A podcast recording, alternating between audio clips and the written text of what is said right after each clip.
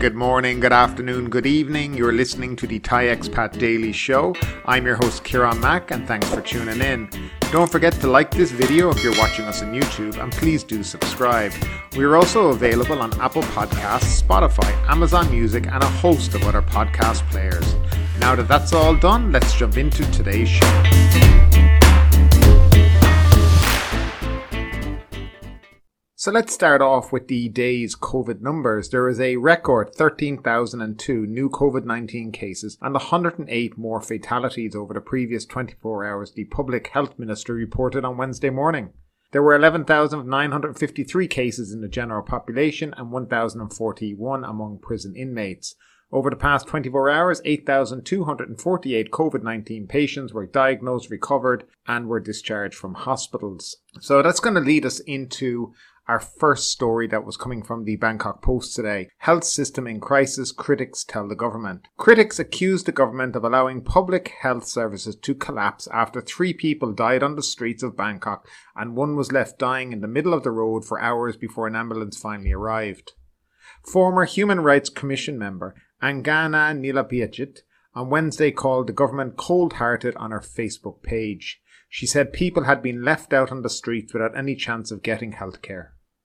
Move Forward spokesman and Bangkok MP Natcha Boonchaiinsawat said Prime Minister Prayut Chan-o-cha had no plan to handle the healthcare crisis that had led to people dying on the streets. Their criticism came after three people were found dead in Bangkok on Tuesday, two of them in Phra Nakhon district and the other in Klong Toi district. The most mentioned case on social media was a man who collapsed and later died in the middle of Soi Ban Panthom off Phra Sumen Road. Chana Songkhram police chief said on traffic police radio station that the man died about 5 pm despite emergency responders' effort to keep him alive.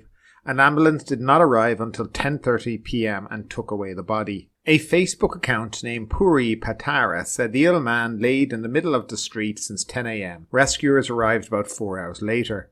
Another body was found on the footpath of Ratchadamnoen Avenue near the landmark Democracy Monument. The cause of death in each case was not known. However, ambulances adapted to handle coronavirus patients were used in each case to collect the body and ensure the safety of rescuers and medics. On Wednesday morning, shortly after midnight, Kanit Chumchui, the Tepkasati chief of the district, defended the long delay in the ambulance arriving. He said it was caused by the ever increasing demand for ambulances. The service were overstretched, he said. The Po Tek Tung Foundation was on duty on Tuesday night, but had only one ambulance equipped with COVID 19 protection kits, and had to collect eight other bodies before taking the three unclaimed bodies to the hospital. So, this is the state the capital of Thailand, Bangkok, is in. People dying on the streets now from COVID. One ambulance on duty to take care of all this? When does the government put up its hand and say, yes, we are at fault? We are the ones that have got it in this state because we failed to act when we had the chance. We decided to let everything just melt away. The good work that was done over the year by the Thai people of this country, by the expats who live here, all who worked together to keep the COVID under control. But this government were happy to just let things happen. And as the Prime Minister said, let's all remember again, what will be, will be. Well, today, Prime Minister, 13,000 cases and 108 deaths. Do you take responsibility for those deaths? Because in my book, at this point in time, you should be. Let's also mention the story I brought to you a few weeks ago about the construction camps and the workers not being fed there. Well, nothing has changed since then. Although the government tried to put out a few photos of a few people getting a few food boxes, well, unfortunately, nothing has changed. Reports are going on that nearly 42,000 people are still locked up in construction camps. Some of them are re- receiving food once every two days. These are people who are working for some of the biggest construction companies in Thailand, who build all the skyscrapers and the great condominiums and houses around Bangkok, you know, 50 million uh, Thai baht developments, you know, per unit. These are the people building all these. And these companies can't look after these people. They haven't got the money or they just couldn't give a damn. And this is what we've been left with here in Thailand. People dying on the streets, workers starving, and Thailand want to talk about reopening the country and international standards. We'll start with basic international standards on human rights before you talk about the rest of the world. Because what's going on is getting worse and worse and this government have no plan. There's no plan to tackle anything. There's no plan to help people. Finally, starting to take hold on the public how useless government in this country has become. So I don't know what the next step is for Thailand. Personally, I'm worried about Thailand right now because I don't think the powers that be have any idea what they're doing. They're trying to join the COVAX program for uh, vaccine supply now after saying a year ago, oh, Thailand doesn't need it. We're a rich country. And suddenly they're trying to get in on it now because, well, their AstraZeneca plan has fallen through the floor. I guess the critics were right, but they can't admit that. Sinovac doesn't work very well against the Delta variant, and most people know that Delta has become the dominant strain in Thailand. So, what are we to do here? What are the people of Thailand to do here? Tourism not going to be the savior right now. I feel that they think they can buy their way out of this by having tourists come and put this rosy picture on everything. Well, tourists need to know before you step foot in the country that there's people dying in the capital on the streets from COVID. And you may be helping the Phuket local people, but you're also helping the Thai government show this image that everything's rosy over here. But it's not. And these stories are going to come out more and more over the next couple of days because the public don't care anymore. They will take the photos and they will post them online. And as we get these stories and as I see them on the internet, I will make sure I tell everyone who listens to the show what is really going on over here. The Phuket Sandbox, great idea and all that.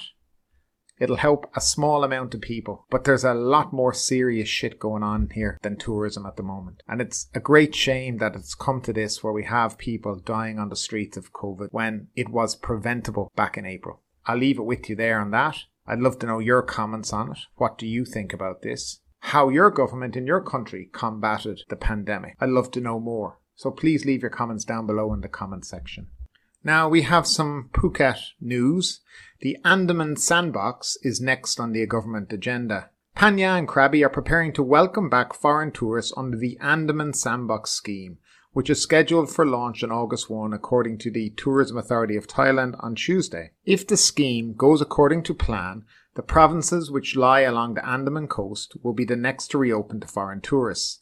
Phuket debuted its sandbox model on July 1, while the Samui Plus plan was launched officially last Thursday. The proposal for the Andaman Sandbox scheme will be submitted to the Centre for Economic Situation Administration for further consideration on Wednesday, said the TAT governor. TAT Phangnga Office Director Chuchart Omcharan said if approved, tourists have already spent seven days in Phuket, followed by seven days in Phangnga or Krabi, will be allowed to visit Koh Yao, Koh Phangi, as well as Khao Lak coastline. Eligible tourists will be allowed to visit attractions along a specified route from Ban Nam Khem in Khao Lak to Koh Yao Noi Yai and Koh Phangi in Ao Phang Nga National Park, he said. During their required 14 day stay, the tourist movement will be monitored with a tracker provided by the Ministry of Digital Economy and Society and the private sector like the one used in the Phuket Sandbox model. More than 300 businesses offering hospitality services in the area have been certified by the Safety and Health Administration. Last Friday, the first batch of tourists under the Phuket Sandbox scheme continued their journey to Phangnga after their 14 day stay in Phuket.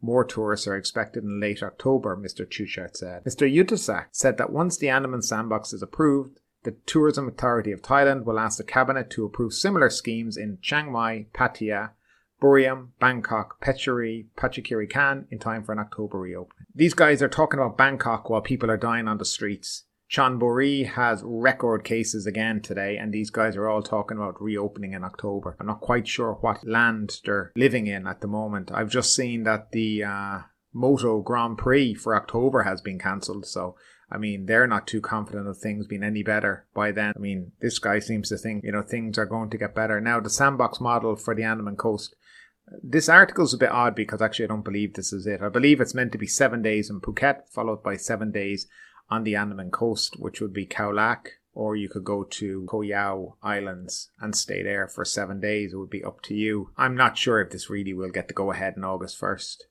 Um, we've seen how long it took to get the Phuket Sandbox model up and running, and that was on an island that's easily sealed off. We're talking about a coastline in a province that stretches hundreds of kilometers, that has a lot of people in it, that has main highways running through these towns. So you would have a lot of commerce, transport, you know, people doing their daily jobs that would have nothing to do with tourism. You know, it's a main six lane highway that runs now straight up from Phuket all the way up to Ranong. How it'll work, and I'm not sure it will really work. Whether the government will actually give it permission is a whole other thing. What do you think about this? Do you think it's too early? Do you think they should hold off maybe to September, October till things start to get a bit better in the country? I'd love to know your thoughts on the whole issue. Now, another story is about a Thai sandbox visitor who has left the island early. A Thai national who arrived under the Phuket Sandbox scheme but left the island early is to be prosecuted according to an article in the Phuket News today. It was confirmed that the visitor only spent 9 out of his 14 days at the hotel before departing Phuket to his home province of Chonburi. Information on the early departure came about after the hotel manager reported that he did not turn up and alerted the Phuket Sandbox Command Centre. Officers contacted the person only to be told they were already in Bangkok and on the way to Chonburi. All Phuket Sandbox arrivals must stay in Phuket for a minimum of 14 nights, undergo three COVID tests before being allowed to leave. The person will be prosecuted under the relevant law for break the conditions of the scheme. The man was located and placed in, into ASQ in Chonburi. Well, that's a very interesting story because I was just discussing this with my wife today in relation to trying to leave the island and go to Phangnga because that's the area that I'm employed in at the moment. For me to leave and go out of the province, I have to stop get out of my car, go into a makeshift Phuket immigration office, explain myself to the officers why I'm going there, present my passport, my work permit, and whatever other documents, and be interrogated. And that's for just a foreigner because they're afraid the foreigners will be leaving the island under the sandbox scheme. So they're trying to make sure that doesn't happen. But alternatively, if you're a Thai person and you're leaving the checkpoint, they don't stop anybody. Thais feel free to leave. They don't get pulled over. They don't get asked questions, nothing. But this just proves that the rules need to be the same for everyone. Because the person that left early was a Thai citizen, not a foreigner. So when do the rules get tightened for Thai people as well as foreigners? On my last reading, I read there was just less than a thousand Thais that had come through on the sandbox model. What is the way to detect if they have left the province? To me, it's quite interesting that they seem to feel that foreigners are the issue, but certainly not Thai people coming in. And these are things they need to get their act together about. To get back into the province, again, very difficult for foreigners. You have to have a test, you have to have your vaccine certificate, Whereas a Thai person who lives on the island just shows their Thai ID and a vaccine certificate and do not need the COVID test result. It's not very fair, and this is what's been going on now for over a year in this province, and I have to tell you, it's becoming a little tiring. Now, more on the Phuket sandbox is tourists have been reminded to have COVID insurance. According to the Phuket News, the Tourism Authority of Thailand Phuket office has issued a reminder to any visitors under the Phuket Sandbox scheme to have the correct insurance policy in place which covers them in the event of a COVID-19 infection while on the island. The TAT Phuket also stated it had contacted the Ministry of Foreign Affairs and the Office of Insurance Commission to ensure that tourists wishing to visit the island have the correct insurance cover in place before they are issued with a certificate of entry. At the press conference, the issue was raised along with the latest COVID positive sandbox passenger who was a British national taking the total to 19 travellers. The problem we have found with some of the tourists who have entered Phuket under the sandbox scheme and tested positive so far is the insurance policies they have do not cover COVID 19 treatment, the director said. Before applying for a COE, tourists must have an insurance policy that covers COVID 19 treatment to ensure they do not need to pay for the treatment themselves. We urge all tourists wishing to visit Phuket to ensure that this is in place. The TAT Phuket office has contacted relevant officials at the Ministry of Foreign Affairs and the Office of Insurance Commission to clarify this condition and ensure we work together to find the best solution, she added. Excluding Thai nationals, the top five nationalities that make up the total numbers are American, British, Israeli, German, and French, respectively. We estimate the average stay of a sandbox tourist in Phuket to be 11 nights, the director said. Some people stay only for seven and return to their countries. Income generated from these tours is in excess of 400 million Thai baht. The figure is calculated using hotel room rates and other associated costs, excluding the cost of flights. However, right now, hotel room rates are considered low, she said. The insurance policies, which are meant to be checked by these embassy staff and ensure that the words cover COVID is in it, is not being done. So people are turning up now, getting infected, and their insurance doesn't actually cover their COVID treatment. I think a lot of this has been rushed. And just like we spoke about yesterday in the previous program, how do we know that PCR tests are real? How do we know the legitimacy of these COVID vaccination certificates. And the next thing is, how do we know their insurance policies are covering COVID 19 illness? Unless they check, then they'll never know. When ASQ in Bangkok was going on, the embassies scrutinized the insurance policies. And I remember specifically people saying that they would only accept the insurance policy if it clearly stated a letter from the insurance company stating that this policy covers COVID 19 illness. But suddenly that isn't valid. They've stopped doing that. So they don't know. You can send any kind of a policy to them and they're just going to accept it. I mean, come on. But this is the sandbox model at its finest, you know. Now, a subscriber called Don, who lives in Rome, emailed me this morning and he had read about, he had read a story in the Bangkok Post which posted different figures in relation to the amount of money being spent by tourists in the Phuket sandbox model. Now, as I just read now, they're claiming 400 million Thai baht. Now, come on, give me a break. We're on the 21st of July. I mean, those figures are just crazy. But he read a different article and he discovered that it roughly said that there were 7,462 visitors who were estimated altogether to have spent 200 million Thai baht while staying in the reopened resort island. So he has worked out with a table based on the period of time that each person roughly would have stayed. So they're saying that each tourist might spend an average of 14 days. And he's worked it out. And the figure that he's come out with actually is more realistic. The figure that he's come up with is 2,822 Thai baht per tourist per day, which seems a lot more reasonable. So we can see that the figure from the Bangkok Post seems to be a lot more realistic than the one that's been thrown out by the Tourism Authority of Thailand. It's quite interesting, and I really thank Don for that. It's it's uh, well thought out. He put up a really good uh, table and and you know looked through each day for the last twenty days how it would have worked out, and yeah, he came up with two thousand eight hundred twenty-two Thai baht per tourist per day, which yeah. To me, would seem a lot more reasonable than the 40,000 baht per person per day that the Tourism Authority were telling us last week, which we all know was complete and utter rubbish. Anyway, thank you, Don, for that. I really appreciate it. Uh, and thanks for tuning in all the way from Italy and Rome. Now, to follow up on the story of the banned Foodpanda yesterday and the protester who got, well, fired first and then rehired. Anyway, uh, he has been caught by the police. A food delivery rider who allegedly started a fire near a portrait of His Majesty the King during Sunday's anti government protest was arrested late on Monday night. He faces a number of charges, including lese majeste. The suspect, who is only identified as Mr. Sichikok, 25 year old, was detained at his home in the Rangsit area of Pathum Thani province by a group of plainclothes officers from the Special Branch Bureau, said a source. Thai lawyers for human rights later confirmed the arrest in a tweeted message saying about 10 police officers were sent to arrest Mr. Sichikok, who was later charged with lese majeste. Mr. Sichikok appeared calm and didn't say a word to reporters as he was escorted into a police vehicle and taken from Huai Khwang Police Station to Nang Loeng Police Station for further questioning on Tuesday morning. A lawyer from the TLHRC met the suspect when he was at Huai Khwang Police Station, said the source.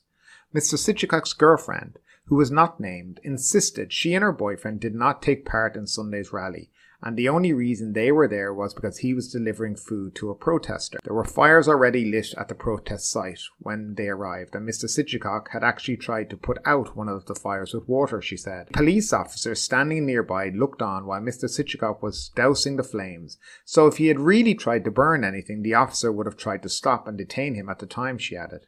As well as lese majeste, Mr. Sichikok also is charged with arson, destroying property, violating the emergency decree that prohibits public gatherings in areas declared maximum and strict control zones for COVID 19 containment, said the source. What do we make of all this? I have absolutely no idea because I don't know if he really did it or he didn't do it. Maybe he's been made out to be a scapegoat for this. To prosecute him, they would have to have some form of proof, I'm gathering photos of him doing it, photos of him burning it. Certainly, photos of him stamping would suggest that he was trying to put it out. And if the girlfriend is correct and there was a police officer standing beside him while he was doing it, then hopefully, you know, justice will be done and the young man will be able to get on with his life. And finally, the private sector are skeptical over lockdown success without mass screening and vaccinations. The Federation of Thai Industries chairman Supant Mongkolsuthree has expressed doubt the Centre for COVID 19 Situation Administration's decision to tighten lockdown measures in 13 dark red provinces will successfully contain the rapid surge in COVID 19 infections, pointing out that the new restrictions will cause damage to the national economy estimated to be about 100 billion Thai baht. Instead of being between 50 to 60 billion baht as earlier projected, he said that the increasing restrictive measures must be complemented by an acceleration in active screening, including the widespread use of antigen test kits and mass vaccinations, without which the enhanced lockdown is bound to fail. The FTI chairman also voiced his disagreement with the idea of adopting the Wuhan lockdown model in Bangkok, noting that such a drastic measure will bring the entire production sector to a complete halt, which will devastate the economy because there won't be any engine to drive it. The Wuhan lockdown strategy is brutal, but effective initially.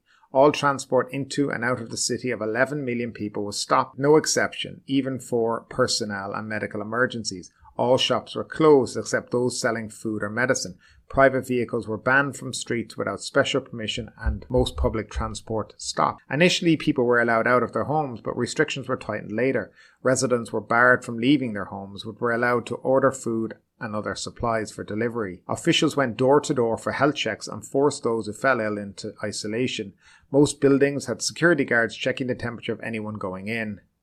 On Sunday, Thailand's Disease Control Department Director General said a complete lockdown following the Wuhan model may be imposed in the next two months if the situation does not improve. So that's actually based on some of the story we spoke about yesterday, which was the idea that they're discussing a Wuhan style lockdown. It's nice to see the FTI chairman has some common sense because he's right that the lockdown won't work without screening and vaccination, and it needs to be all done in conjunction with each other. Because if it's not, it's just going to be pointless because you're not going to find all the cases. It's going to continue just to repeat, repeat, repeat.